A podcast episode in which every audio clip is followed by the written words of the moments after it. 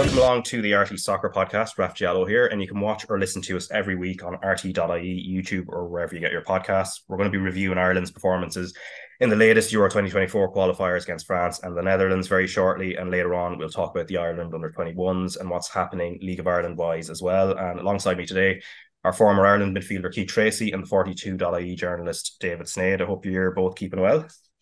All good, Yeah, very well, buddy. Yeah. So what we are discussing first off, it's qualifying Group B. So last Thursday in Paris at the Parc des Princes, Ireland uh, lost 2 0 to France. Tchouameni scoring a brilliant goal from um, from long distance, which has actually been a little bit of a narrative when it comes to the, the Irish team. And then Marcus Thuram doubled that lead just after half time. And then yesterday, Sunday, the Dutch uh, were over here. Great start from the boys in green. Adam Idah with a penalty four minutes in, but uh, the game sort of got away from them after that with the Dutch coming back. First penalty of their own by Cody Gakpo on 19 minutes, and then Wout Weghorst in the 56th minute. And before we listen to Stephen Kenny speaking to Tony O'Donoghue after the match, David, just in terms of uh, this window, obviously the the end result is two defeats, but mm. perhaps going into it, it wouldn't have been unexpected if you were saying like Ireland were going to come out of it with zero or maybe at max at the max uh, one point. So, what did we learn that was new about this team that we didn't know coming into the window? We learned about well, one of the things we learned more than that was in the games where it's a bit more even and maybe you see as your rival to have to try and go and get a result, which is obviously very obvious, but it just reinforces it, especially when you're drawn against France and, and Netherlands and or teams of that caliber. So the reason being that there was so much pressure on these games and that there would have been expectation to try and get more than what would normally be anticipated is because of what happened obviously in Athens um in obviously when they lost to Greece and and just the manner of that defeat that obviously came at a time where you're kind of chasing your tail then, you know, when like Stephen Kenny was speaking about it in the build up to the France game and then also the build up to the Dutch game about needing, you know, performance at all lawyers, players giving everything of themselves. And, you know, it's not it's not ideal that you need to be talking like that and need to be framing games like that. So we're not early in a campaign, but in the middle of a campaign. Maybe if it was the last couple of games and when you would expect things to be a bit tighter and maybe everything on the line and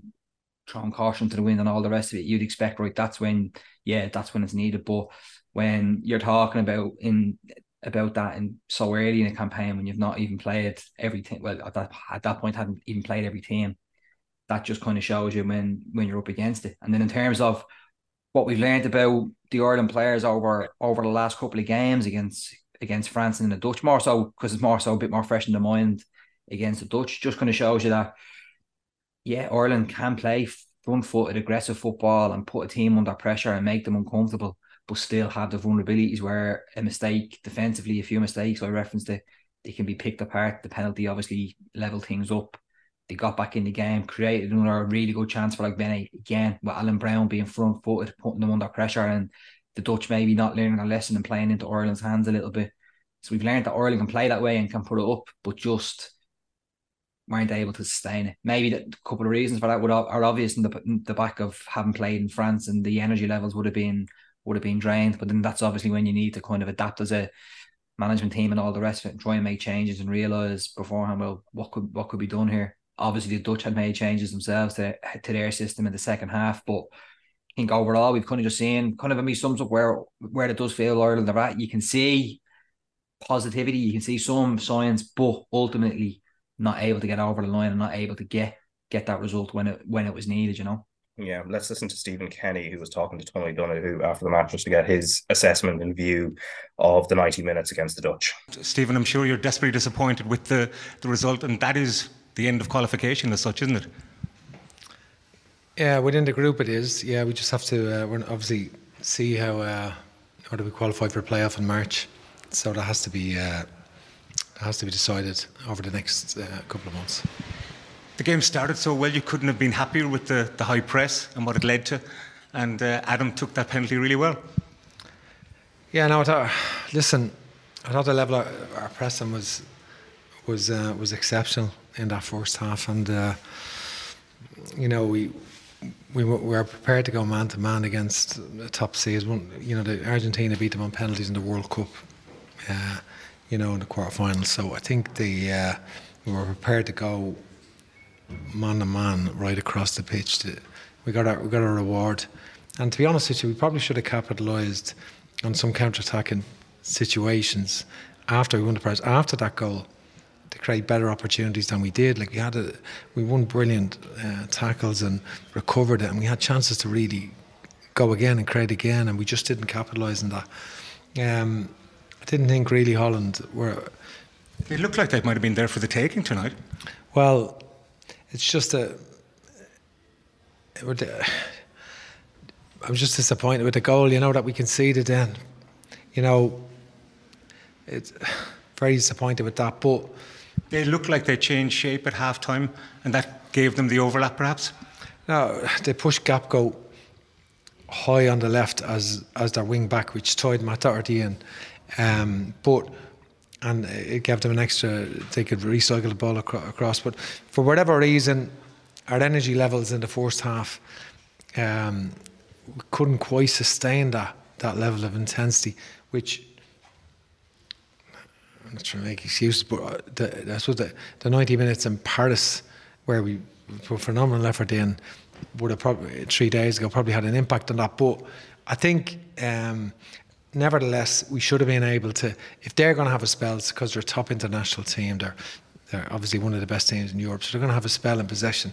So when we were, when they forced into that back five we need to see out that that little difficult period. Because conceding again after half time that well, trend continues. well, 56 minute you know that kind of way it's, you know it's 11 minutes. But I think they they uh, we needed to see out that period that, that they got on top you know uh, but Stephen, we've said before, it is a results business. Do you feel you've taken this group as far as you can, or do you feel you'll be allowed to take them further? Because they're a lot of potential, but eventually you need to get results.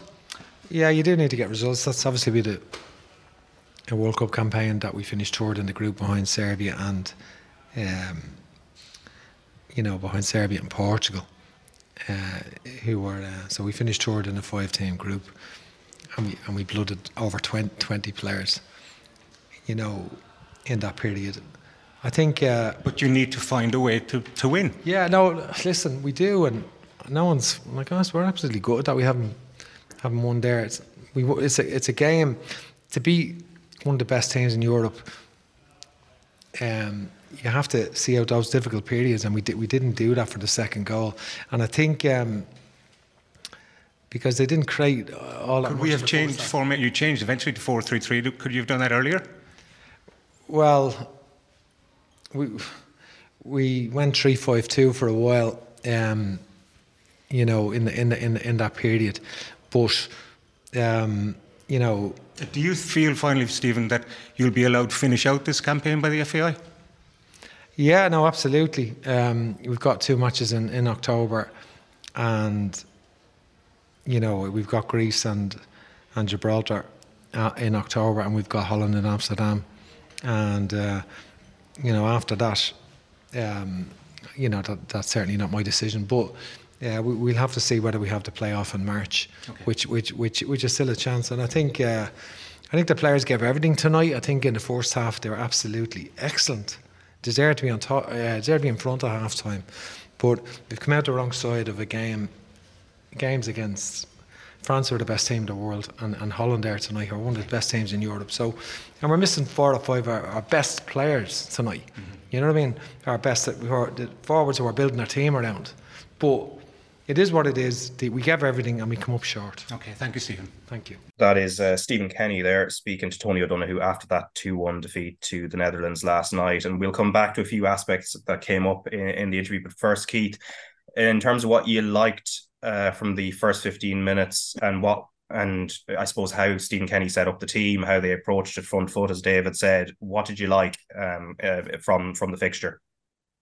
Yeah, I thought it was excellent. The first the first 20, 25 minutes, maybe even half an hour, it was excellent. The the front foot front front foot press, easy for me to say, was, was excellent. We went man for man with them and look, I, I, was up in the gods in the Aviva in the media section on level five, so you see the whole spread of the pitch, and you're looking, thinking, if the Dutch can just get one or two passes and beat that initial press, Malen is 1v1 with Duffy, Gakpo is 1v1 with Doherty. So you're watching it thinking, oh God, what's going to happen here? But we were excellent. Alan Browne, in particular was jumping, nicking the ball on the 18 yard line and, you know, a, better class of striker. Like Thuram against us, his goal, the way he swivels and hits that into the back of the net, that's what mm. we needed Adam to do. He passes the book to Ogbene. Ogbene needs to hit a forced time or, you know, have a dribble at Ake. He takes a touch and then, you know, it's quite poor from him as well. So it was two poor decisions in a row. And then he nicked it again. And there was one when Idah's, is going after Van Dijk and he, he's hustling and bustling him and he gives a soft free kick and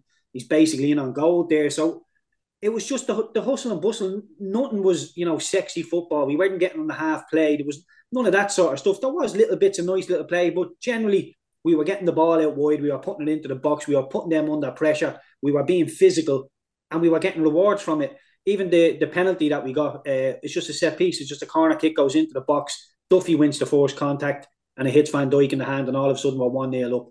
Now we need it. Could be a change? I know it's very very early in the game the Dutch looked really rattled. McClean and Dumfries were getting into a bit of a physical battle on the line as well. You could see they were getting into each other, and they looked really, really rattled. But the, the class they have, I think the main thing, I know they got themselves back into the game, but the big, the big thing for me was Daley Blind coming off for Weghorst and Minders coming on for Wieffer because they went to a flat back four then, and it just totally changed the game. Weghorst was occupying two of our three centre halves, and the other one was going in with Xavi Simon. So there was just spaces starting to appear all over the place. And tactically, Ronald, Ronald Koeman got it right. But that's not a dig at Stephen Kenny, by the way, because Koeman has an awful lot more weapons in his army than we do. And we don't have a plan B. Alan Browne got tired. Doherty got tired. And again, Doherty mm. hasn't played a lot of football. Uh, Browne played really, really well in Paris as well, put in a huge shift. So it's not a dig at the lads, but we just ran out of legs. There's too many players not playing for their clubs or playing bit parts for their clubs. And they gave everything, but again, Raf, you, like I come away with hope. You look at the first 45 minutes and think, if we can sustain that, if we can hustle and bustle and keep the fitness levels up and the energy and the work rate and keep it really simple, even the the, the penalty that they win, Matt Doherty's header, don't head that into the pitch. Head that outside the pitch. Their press is within the width of the 18 yard box. So don't try and play in the width of the 18 yard box. Keep it outside of there. And I know he's thinking, I'm in there half. If I lose it, we can recover but this is a top, top international team. You have to keep that in your head. But again, I am not being critical of Matt. He hasn't played an awful lot of football. He's digging in for us. He's getting through it. But it's just little decisions like that, lads. We don't play in them situations. No backward passing, no sideward passing. Keep it really, really simple. And we've proven the Dutch are very good. You look at the back, uh, the centre halves for them last night, the, the teams they play for, it's de Ligt, uh, de Ligt at Bayern Munich, Van Dijk at Liverpool, Ake at Manchester City yet a little bit of hustle and bustle, a bit of physicality, and they looked all over the place. So if mm. we can hmm. do that to them, why not do that to Gibraltar? Why not do that to Greece? Because we're, we're miles, we're streets ahead of these teams that can play football. So going toe to toe with these now, it's just nonsensical. Just make it really simple, make it a make it a fight, and we can win a couple of games. Yeah, and the issues at uh, wing back, David, was something we talked about on last week's podcast in terms of who was gonna who was gonna get in. Obviously, Matt Doherty wasn't going to be available in France, and yeah. then what we saw in the France game, Enda Stevens struggled quite badly against Dembele, and then he got taken off at, at half time last night. McClean, um, I think, switched off for just a second. Dumfries gets in behind him for what proved uh, to be the winner. So there, there's certainly issues on that front, and we might kind of touch on the system a little bit because obviously the system requires wing backs to be there. Yeah, like that's that's basically how Stephen Kenny has played, and like, but in the game last night, like you, you've said it there, it, and Stephen Kenny said it even there about the say the opportunities and the chances Ireland had, and speaking to the players after the game, Nathan Collins reinforced it. It, it did just feel as if it was, it was it was a game of such fine margins. Like I know it's very easy to say, like if this was the if this was Stephen Kenny at the start of his reign and this was the first campaign, you'd be you'd be thinking, right, there's actually so much positivity here where you can build on, you can work on. It's the nature of what Keith is saying there. We're at the stage now where it's a bit into it. You mix you learn to mix it up a little bit and try and get those get those results. You know what I mean? That's that's where maybe obviously a lack of some goodwill from outside maybe obviously has has dissipated. Like obviously being there in the stadium at the end, didn't feel as if there was a huge amount of anger. It didn't feel as if there was a huge amount of like I don't know, people being absolutely like disgusted with what they've seen. Like, there was a lot, there was an awful lot of positive. There was an awful lot of what we've seen from Ireland throughout the years where they did put it up to a team to a degree, and just the nature of where both teams are at. Keith's kind of illustrated it there. We're just even referencing the teams maybe that say the back three even just for for the Dutch played for. But as Keith said, like Ireland put them under pressure. Not even just Ireland, like Idah by himself at times. Like really had Van Dijk uh, scrambling. There's a couple of moments in the first half where the ref actually gave the free against Idah. But then you see you see at the time you're thinking, no, Van Dijk obviously has a grab of his his jersey. And then you see the photograph of it earlier, and you see the, the look on Van Van Dijk's face. Like he, was times where he even just little runs, he, he did really well against them, you know. But then just not able to sustain. And maybe that's just where Ireland are at. And that's where it comes into it, what Stephen Kenny was saying and what we said. It well, that's when you actually just have to try and dig in and find a way of getting through those moments where because it, it's mad like even those the, the goal the goals all came from mistakes. It's not as if maybe Ireland were totally, totally outplayed and ripped open and to shreds. It was moments where Matt Doherty and even as the ball was coming in, because he does so well to read the, the pass, obviously Van Dijk under hits it, you're probably thinking, why is he even going first time heading it back into that that area? He could probably even the way the ball was of taking it down, didn't seem as if he was going to be getting put under a huge amount of pressure. But then listen, it's easy to say that when you're when you're watching it, when you're in the midst of it, you probably just think, well, you'll play a first time and get and get rid of it. And then obviously, yeah, McClean just switches off Dumfries' pass and Duffy has dropped far too deep. Then he, he's only a half yard too deep for the, the goal. And then Weghorst has the momentum on the run. He gets across him at the near post again. And like the, in the wing with even just on the on the wing back situation, then it's I don't know, it was just like you're just you're just craving in in, the, in that second half that Ireland would see out that period because even in the first half when the Dutch did get back into it, they did still seem as if they were happy to just pass it around. Like Frenkie de Jong, I thought covered a lot more ground and actually got around the pitch. He actually gets around the pitch a bit more than he was actually anticipating. In fairness to him, like it was times where he was getting forward and and, and reading kind of little um moments where Ireland could have could have broke. There was a couple of times where he made good interceptions. Um, but it did kind of feel as if if Ireland were just able to even get to that hour mark, then see if they could make a change that they could keep, they could maybe regain a bit of a foothold in it because they did it after the Dutch after the Dutch equalised. Your thing there was a few there was a, another moment after that when I can't I think it was Malen got through when he kind of skinned. Yeah, was Mal- yeah, Malen, yeah. Yeah, Malen got in when he kind of skinned um, John Egan and uh, kind of got away from him and Nathan Collins done well where he, he pushed him a bit wide and had a sliding tackle and kind of Bazunu made a good save. But other than that, Ireland were able to regroup and kind of get more of a foothold on it. And then it was just just the nature of where they uh, not so much the Greece game, but just even the nature of the France game. That a moment where he switched off against France, Josh Cullen plays that square pass, like what Keith was saying, where sometimes in the in the in a moment you you, you make a better decision. Pavard punished Ireland in, in Dublin, and then it was a well worth goal. Obviously, the pass from Frenkie Young, Dumfries running onto it, and Weghorst had made the run across Duffy, but. Eh, I don't know. Like it's it's maybe maybe it's just because the nature of the campaign and what it's taken over. But like it's not a game where you could come away from that saying, you know, well, Ireland were shown up or Ireland, the limitations on what the manager is trying to do were were shown up. It does it did just seem to be that fine margin and then and that, that punished in that one moment. But the only thing I would say was once the Dutch did get ahead in that second half, that's when Ireland they weren't able to find a way of coming back in and, and doing it and, getting at them. Like even if it was that say the hustle and bustle and having that energy, they just weren't able to bring that.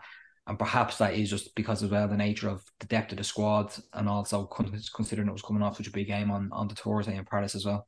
Yeah, and in terms of the the system, Keith, I mean, um, I think uh, heading into the June window, I remember you mentioned, given it was going to be Greece and Gibraltar, that maybe a tweak in certain games to maybe a 4 3 3 might have been something um, to look at. But of course, in the bigger games against uh, France and the Netherlands, obviously the system is always going to be likely 5 3 2 given what they're going to face. But what's your thoughts on the Irish midfield in terms of their how they work on and off the ball, especially when it comes to managing the tempo? As we saw, some, you know, first 15 minutes, brilliant, but then there's all there's always a little bit of a loss of control. And um, obviously last night it would have been Josh Cullen, Jason Knight a little bit further forward, and then Alan Browne in there as well. Yeah, look to we obviously Stephen Kenny to be a possession based team, you have to have players that can play football and, and are really classy on the ball. Like you look at uh, Frenkie De Jong last night, nobody really put a tackle into him, and when he did, he just saw he just seemed to glide away from him. Our players don't really have that. It's more of a touch tackle type of thing, just a bounce a bounce pass here and there. I like Alan Browne in there. I think he's probably the best footballer of all the midfielders we have. He's probably got the best engine. You know, uh, he, he went and nicked the ball twice on the edge of their box. And there was a pullback for uh, Xavi Simons in the second mm. half that he went and nicked off his toe as well. So he can do a shift both ways.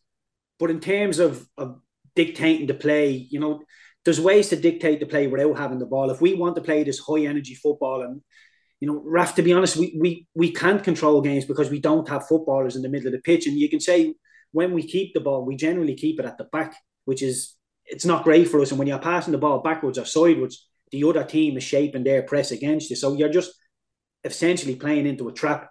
That's if you're playing into a trap, that's fine. If you know you have a player in the midfield that you can fizz it into and he can play out. We don't have that player. When he's put under pressure, we generally lose it. So just I would say just bypass the midfield. Just bypass it, get numbers in, get Alan Browne ringing the edge of the box, get Ogbene nice and raw, running at people, try and get Obafemi into the team. And look, when Ferguson comes back, a lot of people might be tempted to say, can we try and play a bit more football now? I don't think so. I think, again, we need to make the bedrock of our team is a really, really strong defence, bypass the midfield, try and get Evan Ferguson a chance and just nick games that way. And look, people will be shouting Mick McCarthy at me and I'm a dinosaur, but you have to cut your cloth accordingly. We don't have the players there. We've been banging our head off of this wall now for a couple of years and it's just not there. The lads individually are progressing but you can't be coming in, you know, off a not playing for your club and coming in and being asked to play this type of football. It's too demanding. So we have to simplify it for the group we have. And for me, like even some of the things that Stephen Kenny saying there in the in the press conference after when he's saying we deserve to be ahead of half time. I'm not so sure about that, Raf. Like, you know, we had the penalty, we we hustled and bustled, we did very well. But Malen ran through twice, Bazunu makes two great saves. And from a really cynical point of view, Bazunu should have been sent off let's be honest, he gets rounded, he's about to tap the ball into the back of the net. That for me is as straight a red card as you'll ever see, and we got away with it.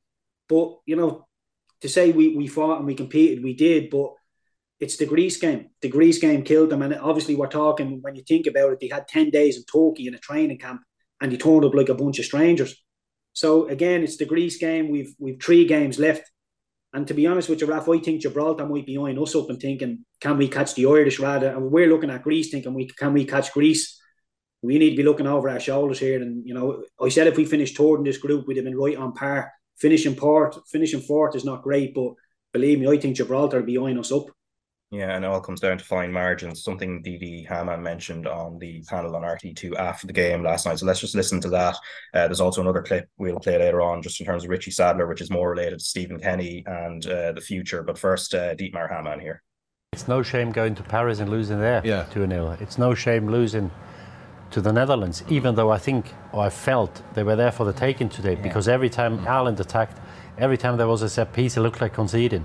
They did need to lose that game tonight. And the manager came out after the France game saying, this is only the first time that we get beat by more than one goal. Now he's lost about 20 odd games now in his, in his, in his reign. And he tried to sell us that losing by one goal is actually not that bad. But in fact, I think it's the worst thing that can happen because he lost more games than he's won, and the goal difference is positive. So that means when they do win, you know, the likes of Qatar, Luxembourg, they're beaten by three or four goals. But every time the going gets tough, every time there's a tight game, they find a way to get beat. And this is a sign of a weak team. Now you can argue, well, these players don't play for clubs like yeah. the Dutch players play, yeah. or the French players, or is Greece any better than us? Finland got 12 points, Scotland got 15 points now. All the nations do it. And to say, well, we're working towards Euros 24, or maybe now he's coming out saying, well, now we work towards the World Cup in two years' time, it's just not good enough. Because short term, you've got to get results. If you want to change something, you've got to do it mid long term. But if you haven't got the results, if you didn't get the re- results, at some st- stage your time will come to an end. And I think he's been very fortunate to still be in a job. And as I said, it's the third time now mm. that at the halfway stage, we are out the running. And you have to stay in the group because once you take it to the penultimate game or the last game, these guys make mistakes. As we've seen tonight, as we've seen before, you've got to put him under pressure in games and also in the group. The team didn't do that. And um, as I said, I think the team is a lot better than what they showed in the last one and a half or two years. All right. So coming back to the last point he made there, and I, I guess the, the line that jumps out uh, that, that Didi Hamann said, it's a sign of a weak team. Uh, Keith, uh, it, where if if it is the sign of a weak team that they're sort of losing games, eh, marginal games, regardless to the opposition, is that something to do with the quality of the players or the way they're set up, or are we somewhere in between that? I think it's somewhere in between, and eh, some of the some of the stats that you know can get manipulated. Eh, we done this, or we done that. Look, the French, we lost 2 0 against the French, but if the, if the French wanted to stand on our throat, I think they could have done it at any time. I think they went into a energy conserving mode. They hit the post, and Mbappe had won that roll across the six yard box. He should have put away. So we were maybe looking to get away with a 2 0 loss there. And again, you know, if you're looking at it from cynical eyes, I think the Dutch dominated for the second 45 minutes. We didn't have any shots on target. Yeah, so look, in, in terms of what do we do going forward, I think we just the, the, blueprint is there for what we have to do. It just has to be a really clear message from Stephen Kenny, from from anybody that that may even be coming into the job that we have to cut our, our cloth accordingly. If we if it's a four four two and we do it like that, then we do it like that. But it it, it does start to grate on you because I do feel that there's a way we can win games of football. And look, we torn up against the Dutch, we torn up against the French against the lower teams, the Greece that might give us a bit of respect and drop down into a lower block. Can we break them down? Well, if they're going to drop into a lower block, that means we can put balls into the box. That's gonna that's that's fine for us, no problem. If they're going to go toe to toe with us, it's like we we can't go toe to toe. Every time we've gone toe to toe with people, we struggled. So I think we get it really simple. We we know when you come to the Aviva, you're going to get high energy, high pressure. You're going to get put under pressure. And they're treated treated really really decent centre halves, and they look really shaky. Like Van Dijk's coming with a huge reputation. He just running into the channel and he looks really, really uncomfortable with a bit of physical, physical hustle and bustle. So play to our strengths a little bit more. Don't complicate it, and hopefully those players that we need in the midfield will come along and we can start to progress the style of play. But it is what it is at the minute, Raf. And look, I don't think we'd be qualifying for anything playing sexy football. Yeah, and David, I, I suppose this falls into the longer term debate. Like prior to before Kenny came in, you know, there were a lot of frustrating performances against um, kind of quite a variety of teams where I think there was a frustration with the style of uh, play that Ireland were producing prior to his time. Kenny has tried to come in and try to progress things, um, but this it, it, it feels like we're at a slight uh, tipping point if we're kind of going back to something that's a little bit more pragmatic um, at a time where Kenny though and I guess the prevailing mood in Irish football before that was trying to move to something that's akin to what you would call more modern football. Yeah, and like I know I can understand where, what Keith is saying about you know the style of football and saying about the sexy football and all the rest of it, and and but what I would say is that uh, if Ireland were making the same mistakes and making the same issues in terms of how they were trying to play in possession as they were early on in Stephen Kenny's reign, then then you'd be like, well, actually, you know what? This just isn't working. And even in terms of having a couple of years of trying to implement it isn't working. But like that's not what Stephen Kenny and, and Ireland have been doing, like at, at times as well. You know, I do feel as if he has been, he has, and he's always been that way in terms of having that element of say realism and pragmatism about well, actually, how do you actually hurted him. And you've seen that even with his change of when he did go to a back three and even how say a player like Jason Molumby and having that more of the energy and would and even Alan Browne becoming more prominent. The fact that initially Seamus Coleman wouldn't have been, say, using the squad, but when realised, well, actually he's a very important fellow. We need him in terms of that personality and that character and the fact that he was still performing well, he came back into the side. So like I do I, like and in that game yesterday, I don't think it was a case that Ireland lost the game because they tried to go toe to toe with the Dutch in terms of trying to pass them off the pitch, or even in the previous game, even against Greece. Against Greece, it was it was the basics that he had set up to do against Greece that let Ireland down, not defending well enough. You know, and having say Callum O'Dowda obviously and, and Nathan Collins for that second goal, especially in Greece, is the one that really stands out. And that moment in that period in the first half in Greece as well, away, and it is the game everyone went back to because it did feel like such an outlier at the point where it did actually look as if Ireland were totally disorganized and a rabble. It genuinely hasn't felt like that over the last couple of campaigns. I, like that's part of the issue. It kind of feels as if, you know what, you can see where they're trying to get to and where they're going to, but they're just not capable of getting over the line. That's where it has felt. And like I know, like the whole that stat of not losing the goal or not losing the game by more than by more than one goal, and the, and the point that Hamann makes about maybe being a being a weak team. But again, I, I this is just looking at it. You don't get that sense. You just feel as if it's a team. You just feel as if it's a team that can get to a certain point and just aren't capable, aren't capable of getting over the line and doing more to actually win a game. Or on the opposite on the opposite side of it, and this is where I would I, would definitely be able to the key to superior knowledge in terms of understanding when a manager or a coach realize should realize well actually a tweak is needed and a change is needed because it has felt that there's been games on the edge that could have gone either way, and that's why it has been that one goal defeat that Ireland just haven't been able to actually spot certain things in games, be it the players or the management, and then get and then do it. And that's what I thought from last night. That's what like didn't feel as if it was a case that Ireland kind of were silly in how they were playing. thought they approached the game perfectly, especially in the first half, and then faded, but then just weren't able to do something different, weren't able to change it, weren't able to actually kind of find, well, actually, do you know what? There's a weakness here that we could get at. Like there's a moment, there's a couple of moments, and again, it, it just referencing it because it came out in my head. Uh, it was in my notes from the match last night where when Holland or the Dutch would have a goal kick, you would see it where almost the two deepest players for Ireland were actually James McClean and Duffy because this was obviously in the in the first half when you would see um Gakpo would be dropping almost in as one of the midfielders, John Egan would be following, and then on the other on the other side, sorry, yeah, Johnny Egan would be following, and then on the other side, Simon would be dropping in, and then Nathan Collins would be going, and they were being really aggressive and really and and and really positive. But then when that when that was when that changed in the second half and that wasn't happening and they didn't have to do that. And actually, the onus was on them to actually find another way and actually just adapt. That's when I thought Ireland struggled. And it was that moment. And that's what they have to, as players, but also as coaches, we have to realize it where when that change happens in a game, adapt quicker. I think Galamidi used the phrase, you to, they didn't cop onto it. And sometimes that just, that's what it was, you know. It was, and in that moment, the Dutch got their chance and they killed Ireland. Yeah, um, there has been obviously a bit of discussion in around Stephen Kenny's future as well. Of course, his uh, contract runs out at the end of this campaign. There's still the possibility of a playoff, but we might touch on that a little bit later on. Although it's uh, it's quite uncertain at this stage. And mm. as we're talking, of course, th- there is a there, the rounds of games aren't over. There's matches tonight, Tuesday night as well. So the the picture is still quite fluid. But let's listen to Richie Sadlier, who was also on the RTÉ two panel last night, and what he had to say in regards to Kenny and what the future looks like. FAI basically have a decision now going that there, there's no argument that anyone can make anywhere credibly saying that Stephen deserves a new contract. I'm firm on that now. I, I said the opposite over the last couple of campaigns, but I think we're at the stage now. It's whether or not the FAI can sit back and go, is there merit in making the change before the final game we may have a playoff in March. What is the discussion around the merit of replacing him in the meantime? This is a difficult. I, I don't like. No, it's a difficult conversation. It's an awful conversation, yeah. but that's where we're at. This is a game at senior level where results matter.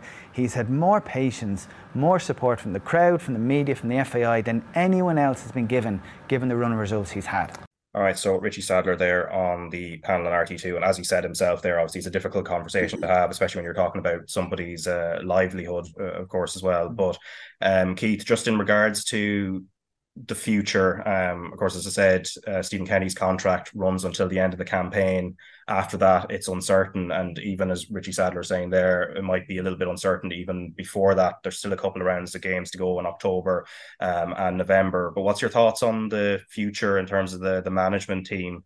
Um, in the short term or even into the into the medium term, um, considering if there's a playoff as well. Yeah, uh, well, I think it, it's basically a question of when, not if. Now, I think we all expect Stephen Kenny to go. Uh, if that's when his contract finishes, then so be it. If it's if it's over the next couple of days, hours, weeks, whatever it is, then it could be. But that, that's up to the FAI, And I, have tried to guess what the FAI are going to do many times over the years, Rafa. I've never got it right, so I probably won't get this right. But look, I think if, you, if you're a manager from the outside looking in and you're interested in the Ireland job, you want to get in the hot seat as soon as possible because – you know, we, we've three decent enough games coming up from the outside looking in. I know the Dutch away is a very tall order, but New Zealand in a friendly after that as well, Greece, Gibraltar. A new manager will be thinking I can start to shape a team and just write off this this uh, this campaign and start putting my fingerprints on the team. And look, again, it is hard to say because Stephen's still in the position and we don't want to be to be speculating all that. But I have to be honest, Raf, I do think it's a, it's a case of when and not if now that that Stephen will be walking away from the job. And yeah. there, there's part of the issue, and it's something that again trying to frame up. But when he did sign his new contract, and I saw this report as well over the weekend in the in the Sunday Times. But when he did sign his new contract in 2021, there would have been different break clauses in it in terms of if you were if he was to leave, that he wouldn't have to maybe pay up a certain amount of uh, money and stuff. I don't know if that's if that one of those clauses is is, is around this period. But it's just it, that's the nature of where we're at in terms of the considerations now, where where the FAI have to come from. You know, that's that's the, the debate now is well actually, and again, this is something that even written as well. Like some of the people in the FAI who would have been some of his backers and supporting him, their that level maybe has has now waned. So like people who before would have very happily in the FAI made changes already, and if they had their way, would have wanted to try and uh, push for change. They'll be the ones obviously would who'll be who'll be driving this more, and that's obviously now because the nature of of the results they just haven't they haven't materialized. The, the question now is for the FAI, well, like again as it would as it was made clear to people over the last while in terms of trying to get an idea of well where the FAI are here, what's the thinking was well they wanted to see how this this window went. You know what I mean?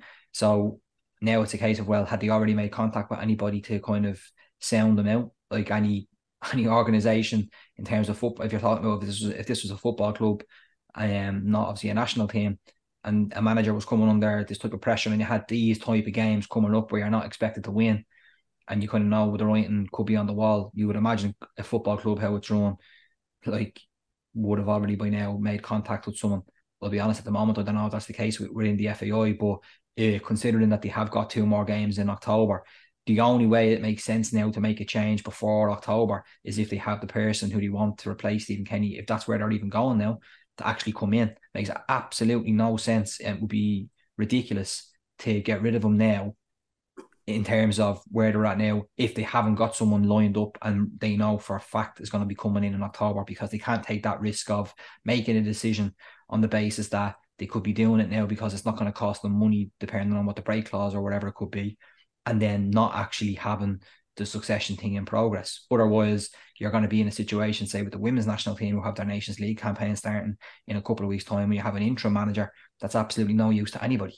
Then just leaves you in a state of limbo, and then the manager will be coming in if it is. And this is where we're, we're talking about this because that's the way it's been, the nature of how it is in at senior international football. When when you, you get to a past the middle stage of a of a campaign and your your chances of automatic uh, qualification are up. And as you've already referenced here the fact that the playoff scenario with the Nations League and all the rest of it so still up in the air like this is a new FAI apparently. Do you know what I mean? But where are they at here? What's have they got something in mind here? If you have they got a plan in place? Because you can't go and make a decision now. And it's not on a whim let's be honest. It's not as if they just decided actually oh you know we've had enough like it's been brewing for some people on the board in the FAI and people in, in the FAI to to to make a change. But unless they know who they have coming in to hit the ground running and as Keith was saying, come in and work with players and get a sense of it at the end of a campaign so they can start the next campaign ready to go, makes absolutely no sense to make a change now. Yeah, and also I think in the timing in terms of the September window, I think everyone knew this would be the hardest window and the least likely to pick up points as well. So I, I would have found it a little bit strange if to, things are being fit. Of, yeah. Sorry, Raf, just to play devil's advocate on that. I know in hindsight it's it's easy to comment on these things, but the French game, you know, I, I don't think anybody expected us to win with, with the heat that was over there, one of the best teams in the world, blah blah blah with the way the Dutch game went, that was one all at half time. The second half, we needed we needed more tempo, more energy, keep it up, keep it going, sustain it for longer, put them under more pressure, and we just ran out of legs. So in hindsight, could Stephen Kenny have just wrote off that French game and not play Alan Browne, not play Idah, not play Chiedozie Ogbene, who looked tired towards the end? Would a more astute international manager, somebody who's a bit longer in the tooth, somebody who has a bit of credit in the banker, somebody who wasn't under as much pressure, would they have yeah. been able to make that call? Stephen Kenny was under too much pressure to say, oh, I'll chop and I'll change my team for the French game, for the French game, sorry. Yeah. So it's just a, it's a bit of devil's advocate. No, you're right. You're 100 percent no, you're 100 percent right, and that that's why it comes back to the Greece game. That again, it's so mad, but that that's what brings you back to the importance of that game. Like Ireland shouldn't have been going into this window thinking we like we need to get a, we need to get a win here. Do you know what I mean? Like, this was like, off beforehand, and it should have like, stayed off like this should have been the window where you're thinking, you know what, a draw, a draw in one of these games is great. It keeps us keeps the show on the road. And like what I said at the start, that's when you're talking, right? We need the performance of our lives in one of the last two games rather than needing it at this stage. That's why that Greece game was so important, you know. And that's that's also Stephen Kenny knew that his staff knew that. That's the reason why, on the back of the fact that when when that game was, the fact that I was like they had that that camp in uh, in Turkey was a case of and pre that as well they had the camp in Bristol for a lot of the championship the players in the in, in the EFL because he wanted them to be hitting the ground running that because in the previous summer when players have been off, they struggled, you know, and like speaking to players on and off the record, speaking to people who were at camp uh, was that's one of the surprising things was how disorganized, like Keith said earlier, and he was right. Like they looked like a, a, bunch of strangers who rocked up together and that he just arrived the day before for that game. Because before that, the mood and the sense was that actually a lot of good work had been done. But then when it came to implementing it, or if it was a case of implementing it, but also what they were told to implement, it just didn't work because you got back. Greece tactically seemed to get the better of Ireland, and when I well, not saying they did, but by playing a lot a lot wider and actually creating a lot more space and making the pitch so much bigger. And Ireland just struggled. So that's why in this game, again, he said, right, if Ireland had managed to get a result in that game against Greece, he could have went into that France game and Stephen Kenny could have went into it and said, you know what, like, let's be honest here. We don't need to go and get a big result here. We need to just like give lads a bit of a run here, keep the guys ticking over for this Dutch game. That's the game we're targeting. And if he was able to, but he hadn't got enough credit in the bank, hadn't got enough in the group to be able to do that. He needed to draw and try and get something. That's where that's from this window. That's where Ireland have been at, you know, um, and that's why he couldn't do it. But and that comes back down to again, not not getting the results in the games like those this the games where you should be getting trying to get a result at least. That's where it comes back to haunt you. Yeah, and of course uh, with Nations League struggles as well. So the playoff picture again, as I said, subject to change. But just at the time of speaking, of course, Albania's victory over Poland has reduced the margin again because it looks like, as it stands, Poland would need to go through uh, a playoff, and they're they're mm. in League A, obviously Ireland in League B, and uh, there's Norway ahead in terms of the reckoning. Um, in that, obviously, as I said, subject to change, so it won't linger too long on that. But of course, the next window then Greece um, come to Dublin for the on the 13th of October, and then three days after that, it's Gibraltar away, and then of course rounding out the year, then the Dutch away on 18th November and a friendly against New Zealand on the 21st. If there is a playoff, it wouldn't be till uh, till next March, and obviously football moves quite quickly. But just um, next up, the the Ireland under 21s, uh, they did beat Turkey, came back from uh, a goal down twice uh, to win 3 2 um, in the opening of their Euro qualifier. And uh, Andrew Moran uh, won the goal, Zak Gilsenan with a penalty, and then Aidomo Emakhu with the uh, late winner, and Jim Crawford, the under 21s manager. Um, he was speaking to Darren Frehill after the game. I'm going to be honest with you. I don't know where to start on, on this one tonight. Uh, what about your general feelings after that roller coaster ride? Ah, look, it was a it was a fantastic performance in terms of character to go, you know, um, behind twice and to show grit, determination, and and and ability to get back into the game. Um, you know, when we were a goal down, we conceded. You know, uh, a couple of chances after that, and you know, we had our rocky moments, but they, showed real, real character, you know, and, and Andy Moran's goal to get us back in it, first of all, was a, a fantastic finish. And then, you know, we, we could have stopped the cross. And then all of a sudden there was a, you know, another runner in the far post that um, put them 2 1 up. And you're sort of thinking, okay, we probably need to change things around a bit. And uh, we did. We got back two all. And, and one thing we did say is that let's get after the game. You know, we're not going to settle for a point and they done that, and, and I knew they would. The way they've come in Sunday till now, it doesn't surprise me. You know, uh, we've been through a few moments uh, with this group already. You know, like we went down to ten men here in March. We came back in June. We had a, um, you know, a, a strange uh, international window in, in June, but the, the togetherness and the and the pride that these boys show playing for their country is, I think, was just a um, it was shown out there this evening. An eventful match on the field, but also off it as well. There was one moment, one of your players, from our viewpoint, appeared to be headbutted. Jim, did you see that? I seen it. and, and, what did you see? I, he was headbutted. 100% he was headbutted. And I was, I was saying it to the fourth official, he was headbutted. How can I see it? And he didn't see it. And of course, I get a yellow card for for uh, picking up on something that was horrendous. And then he goes and books the wrong player, you know. But look, it is what it is, and um, uh, we'll all. It was, bit, it was, a bit, tense there on the line with the other bench as well, wasn't it at times? Yeah, look, it was, you know, look, there was all sorts of carry on going on, but look, we were fine with it, and you know, game finished, everybody shook hands. It was it was an emotional night, and uh, I'm just delighted we got our three points. You know, great start to the campaign. I spoke to you beforehand about the difficulty in this group and, and how tough it is. Where does this leave you in terms of going forward? Now, San Marino on Tuesday, but does it give you great confidence going forward for the rest of this campaign? Yeah, that's what winning does. It, it, it brings confidence. And I think, you know, we played against Ukraine, who got into the semi finals as well um, in the European Championships this year in June, and we, we, we fell behind in, in that game too, and they showed character. We went to, to 10 men against Iceland, we showed character there. So it's, it's you know, for me, it's a great start for us. It's a great start. And, you know, I think that's that underpins what this group is about. It's character.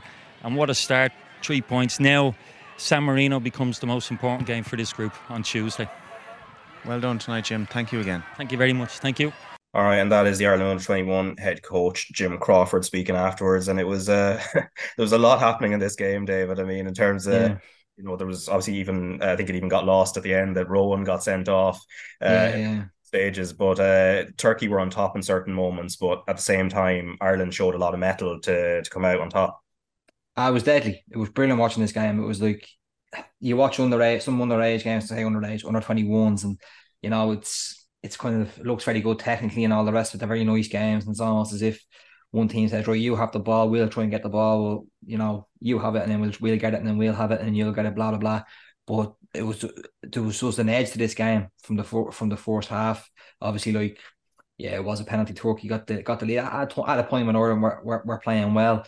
Obviously, Ireland got got back level. Like Andrew Moran, we're talking about like this is a bit it's, like this is a big season for him, even in his own career at club now that he's got his long move to uh, to Blackburn you know, Keats neck of the woods there as well. So like, yeah, what you call it, awareness and but like even just little moments, and that's what you need in games. It's just his little moment where his goal was so superb, like the way sensational, the ball, yeah, like the control more than that, and the way the ball.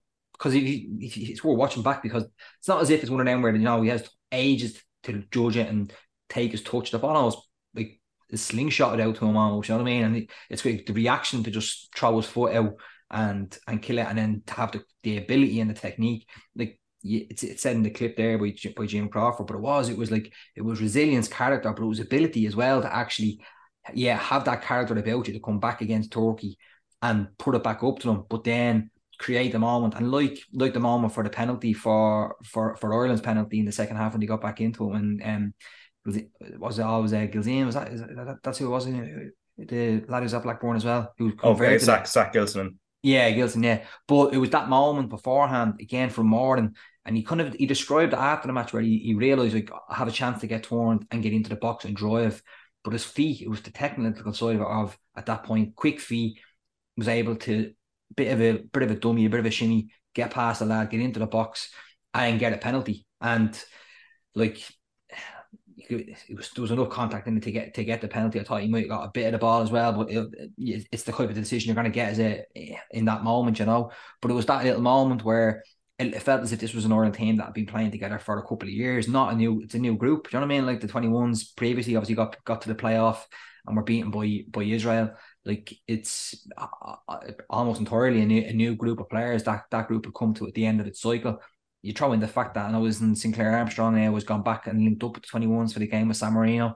Like he got called up to the to the seniors on the day of the game. He would have started that that match, you would imagine, in, in place of uh, of Johnny Kenny. But like overall, it was just it was a really it was just a great performance from Ireland in it in in a game that actually didn't fit. It felt as if it wasn't just like the first game of a group. It was like, and I didn't even feel as if it was a typical maybe under 21s game. There was a serious edge to it. And this group of Ireland players really stood up. But again, crucially, when it really mattered, summed up by even the winner when Springer came on and the run with, with Sam Curtis linking up with them down that right side. And then the little pull, like the, the pull back, the, the, the run. I think it would have been so easy for Aidomo Emakhu to have just kept on running and with the momentum and all the rest of it that was going and try and make a run near post and it would have been easily clear. But just that bit of bit of clarity to say, no, I'm gonna make the run, check, hold back and wait in the middle of the box where your striker is, where where you want them, and then you can just guide the finish in. It was it was just sensational finish to the game because it was that where it was a game that was won by a bit of character, but having that quality in those moments to actually go and do it and win it. Yeah, and as uh, Jim Crawford said himself, San Marino is a huge game for uh, for the Irish team there. That's coming up Tuesday, as in tomorrow, and uh, live on RTÉ2 and the RTÉ Player from 7 p.m. And David, I know this is uh, the life of a journalist. You've got to dash off now, so uh, I'll let you go. Thanks for thanks for coming on today, and then uh, myself and Keith will carry on for a little while now. No worries. Take care, lads. All the best. See you later, David. See ya. That's bye bye. And um, Keith, just in terms of um, you know Blackburn Rovers as a as a home for players. Obviously, you um you had your time there towards the start of your uh, your career, and obviously Andrew Moore and a talent who's had a few cameos in the Brighton first team, and then Zak Gilsenan, who was mentioned there, who um, scored and then set up a winner in the EFL Cup against Walsall uh, a few weeks back. Um, you know, there's and he has an interesting background. Would have um, just with his, I think his uh, family background as well. He lived abroad for much of his time. Was at Barcelona's academy, then later at Liverpool. But in terms of Blackburn being a good place for young players to be uh, nowadays, um, what's your thoughts? Thoughts on in terms of the I suppose the uh, the platform it provides for the, for those two lads in particular? Yeah, Blackburn's uh, Blackburn's underage system is, is brilliant. It's it's one of the best, or it definitely was one of the best when I went to when I went to Blackburn. Probably what was it, fifteen years ago now? But it's still the facilities are excellent, and any player going in there will be will be really looked after. And look, they're obviously all very technically gifted coaches. He would be getting the the best coach and the best management, the best nutrition, the best physios, the best of everything there, and the best facilities. And the one thing that you know is good for Andrew Moran is that some of the people in the black in the background at Blackburn, i.e. the secretaries, the people that work in the kitchens, they're really good people, they're family people, they look after you. you know, when I moved over there, I was large, I was 15 years old, I, I, was moving over by myself and there was a lot of people that got around me and it, it, it helped me out a lot and yeah, look, I, I think with Andrew Moran there, when I hear he's at Blackburn, it makes me think, lovely, that's a match made in heaven. You know, if if if he does go into any ebbs or any lows, then I'm sure there'll be people in and around Blackburn that'll dig him out. Yeah, and he had a really good game in that match. Obviously, as the goal people can watch on um, the RTÉ Soccer uh, Twitter as well because it was a it was a quality finish, and um, you know, be somebody maybe be, with Evan Ferguson taking a lot of the spotlight, maybe more, and has slipped under the radar a little bit. But he has a lot of ability. Uh, just in terms of good news stories, though, elsewhere, Katie McCabe being nominated for the Women's Ballon d'Or. Um, Keith, I think this this can't be underestimated. That is a that is a huge that is a huge achievement because we're talking about it's a very select group of players that end up being selected for something like this. Yeah, we're talking elite elite players in the world here, and for for Katie McCabe for an Irish player to be in the mixer with that is is, is an excellent achievement. And I, th- I think it's brilliant for Katie because a lot of uh, I know the fear Vera Pauw stuff has left a bit of a sour taste in the mouth, and a lot of people are showing, throwing stuff at Katie as well for waving her hands and it's sort of detracting from how well the women have done over the last uh, 18 months, two years. And Katie's a big, big part of that. She's played very, very well for Arsenal in the Premier League. And she's done brilliantly for, for, Ars, uh, for Ireland. Sorry, she's been a brilliant captain, a brilliant leader, and, and she's drove us forward over the last 18 months. So for her to be in that mixer, you know, fingers crossed that she goes on to win it. But like you said, Raf, it's a very, you know, just to be in that in that conversation is excellent for her. And hopefully she gets it because it'd be some boast, wouldn't it, to be able to say you've won the Ballon d'Or?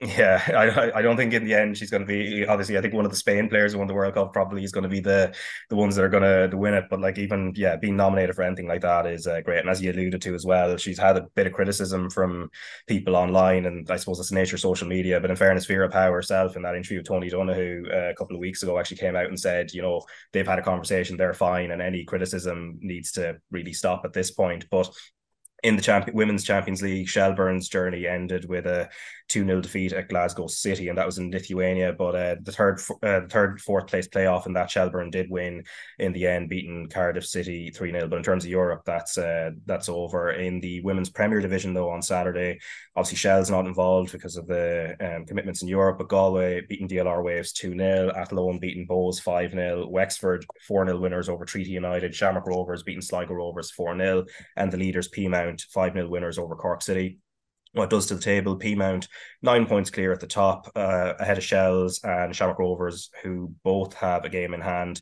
and then Galway United uh, five points behind them, and Bohs two points further back, and Wexford starting to pick up points now, just a point behind Bohs.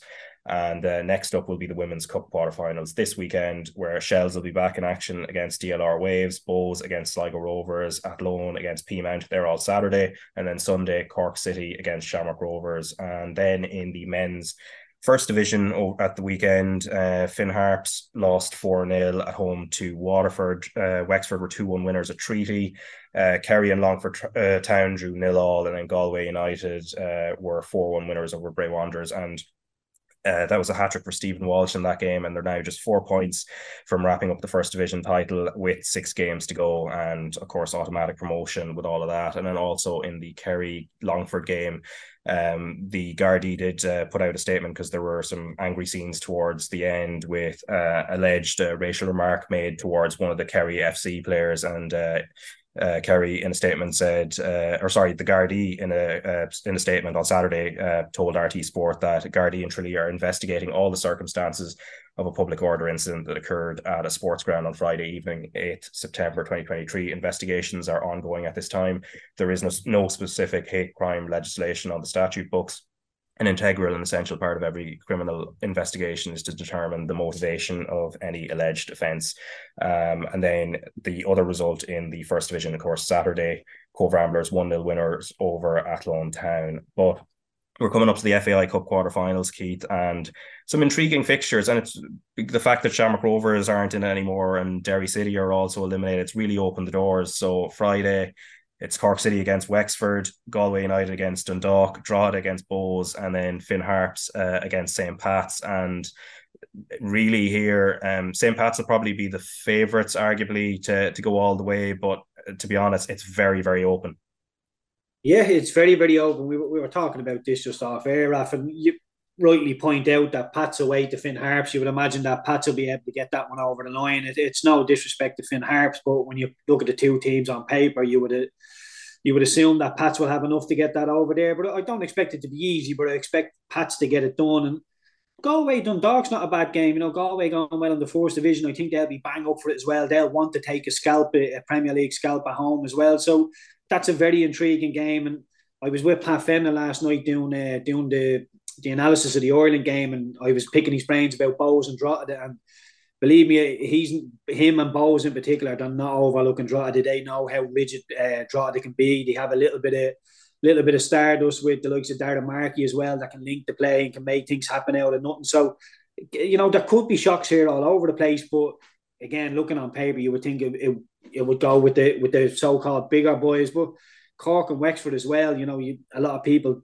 tipping uh, like the look of Wexford and Cork scrapping in around the bottom of the Premier League. I know Rory Keating's in great form. So they, they will have ambitions of maybe getting to a cup final as well and taking a bit of pressure out of the, out of the league. And yeah, I, I think there's intriguing toys all over the place. And it, like you say, Raf, with Rovers and Derry not being in it, I think Dundalk, Pats, Bohs in particular, will be licking their lips thinking we could get a bit of silverware this season.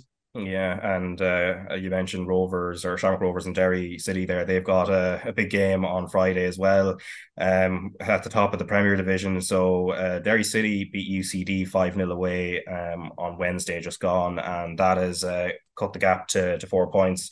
And if they were to beat Shamrock Rovers at home at the Ryan McBride Brandywell Stadium, obviously it goes down to one point. Uh, how do you view this game in terms of you know we've seen we've seen Shamrock Rovers go go to Derry and you know pick up results at, at certain times, but also Derry have shown good form. Uh, you know, the, the, Paul McMullan in particular has been a great addition uh, addition to their team. So it's very finely balanced. Obviously, Shamrock Rovers know a draw is a great result for them, but uh, it this is a this is a hard one to call.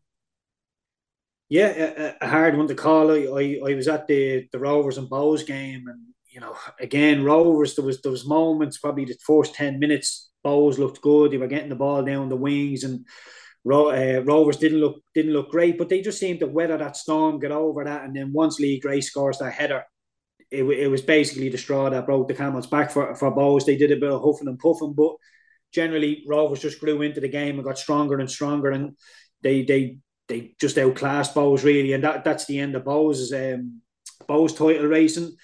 But going up now against uh, against Derry, look, Derry have a, a great team. Some of the some of the, the names on the team sheet are excellent. The likes of Paul Mullen that you're saying, Adam O'Reilly, Diallo, Patching, Kavanagh. These are all brilliant, brilliant players. McElhenney, brilliant players. It's just who turns up on the night. But I have to be honest, Raf, I, am watching Rovers over the last couple of weeks since they come out of Europe. Huge disappointment with that. But in the league, it seems to me like they've just started to turn a corner. I know you could still say the performances aren't exactly what you'd expect from Shamrock Rovers. Yeah, I, I take that to a certain degree, but they're just starting to get better and better and better, and you can see them starting to pull away. And this is a huge, huge game. I think every neutral in the land is, is praying that Derry can go and, and get the win and you know throw it back into the fire for everybody. But I don't know. I, I can't see Rovers going up there and losing. I think they they just have a bit too much class. They have players that have been in this position: Lee Grace, Ronan Finn, Lopes, clearly McManus. They uh, Mannus in the goal. They, they know what they're doing, and Rory Gaffney up front is just a bundle of energy running the channel. So even Graham Burke as well. You know, he's he got he was really good against Bohs playing in between the lines. So look, at it's two brilliant teams, probably the two best teams in the in the Irish league at the minute, going toe to toe. And I think we'll get a very good game. But I expect Rovers to either draw. You know, it, they'll nullify a lot of what Derry have and get the draw, or they'll go and win the game. And not to be underestimated as well on the Saturday night Sligo Rovers against UCD, and this is huge for Sligo. I don't think that can be you can't underestimate that given how close Cork City have got to them after the the three 0 result uh, the previous week, and Sligo will go, go in as favourites. But as we've seen, UCD can make things awkward for any level of opposition. Yeah, it's it's a massive game for Sligo, isn't it? And you think like you're looking at that Sligo squad, and you're thinking you know, you, you wouldn't be too critical of them. That they're probably being around where they should be. Maybe seven six, they could be fighting for there, but you know, it, certain certain aspects of the play have been too reactive, too passive. They've been standoffish in their defending at times as well, and they've got punished. And you know, losing Max Mata as well is a, is a big, big one for them. When they lost him, they lost an awful lot of goals out of the team. And Cork have Ruairí Keating, who was scoring goals, so they've chased them down. And they're only three points behind Sligo now, so they have the bit in between their teeth, thinking if we can get out of this relegation playoff, this relegation playoff spot, then it's a it's a fantastic season for Cork. But if Sligo slip in there, you know, you, you don't want to be playing one of the big boys in the fourth division because obviously their confidence is really, really low. But I think it's obvious enough to say that UCD have been written off now. They're pretty much gone. So it's a it's a straight shootout between Cork and Sligo. And to me, it seems like Cork have all the momentum and they're the horse who has the momentum going towards the line. So Sligo are looking over their shoulders really, really nervously. And it's a huge game against UCD. Any slip up there and Cork are chomping at the bit. Yeah, and I suppose finally, before uh, before I let you go, uh, Jack Moylan so haven't signed now a pre-contract with Lincoln City, and of course they're managed by the former Ireland international Mark Kennedy. So there's two sides. This obviously Shelbourne would have, you know, I think they would have realistically known at some point, um, he would be moving on. Um, but then at the same time, it's a big opportunity for Moylan as well in League One with a club like Lincoln City, where there's a huge number of Irish.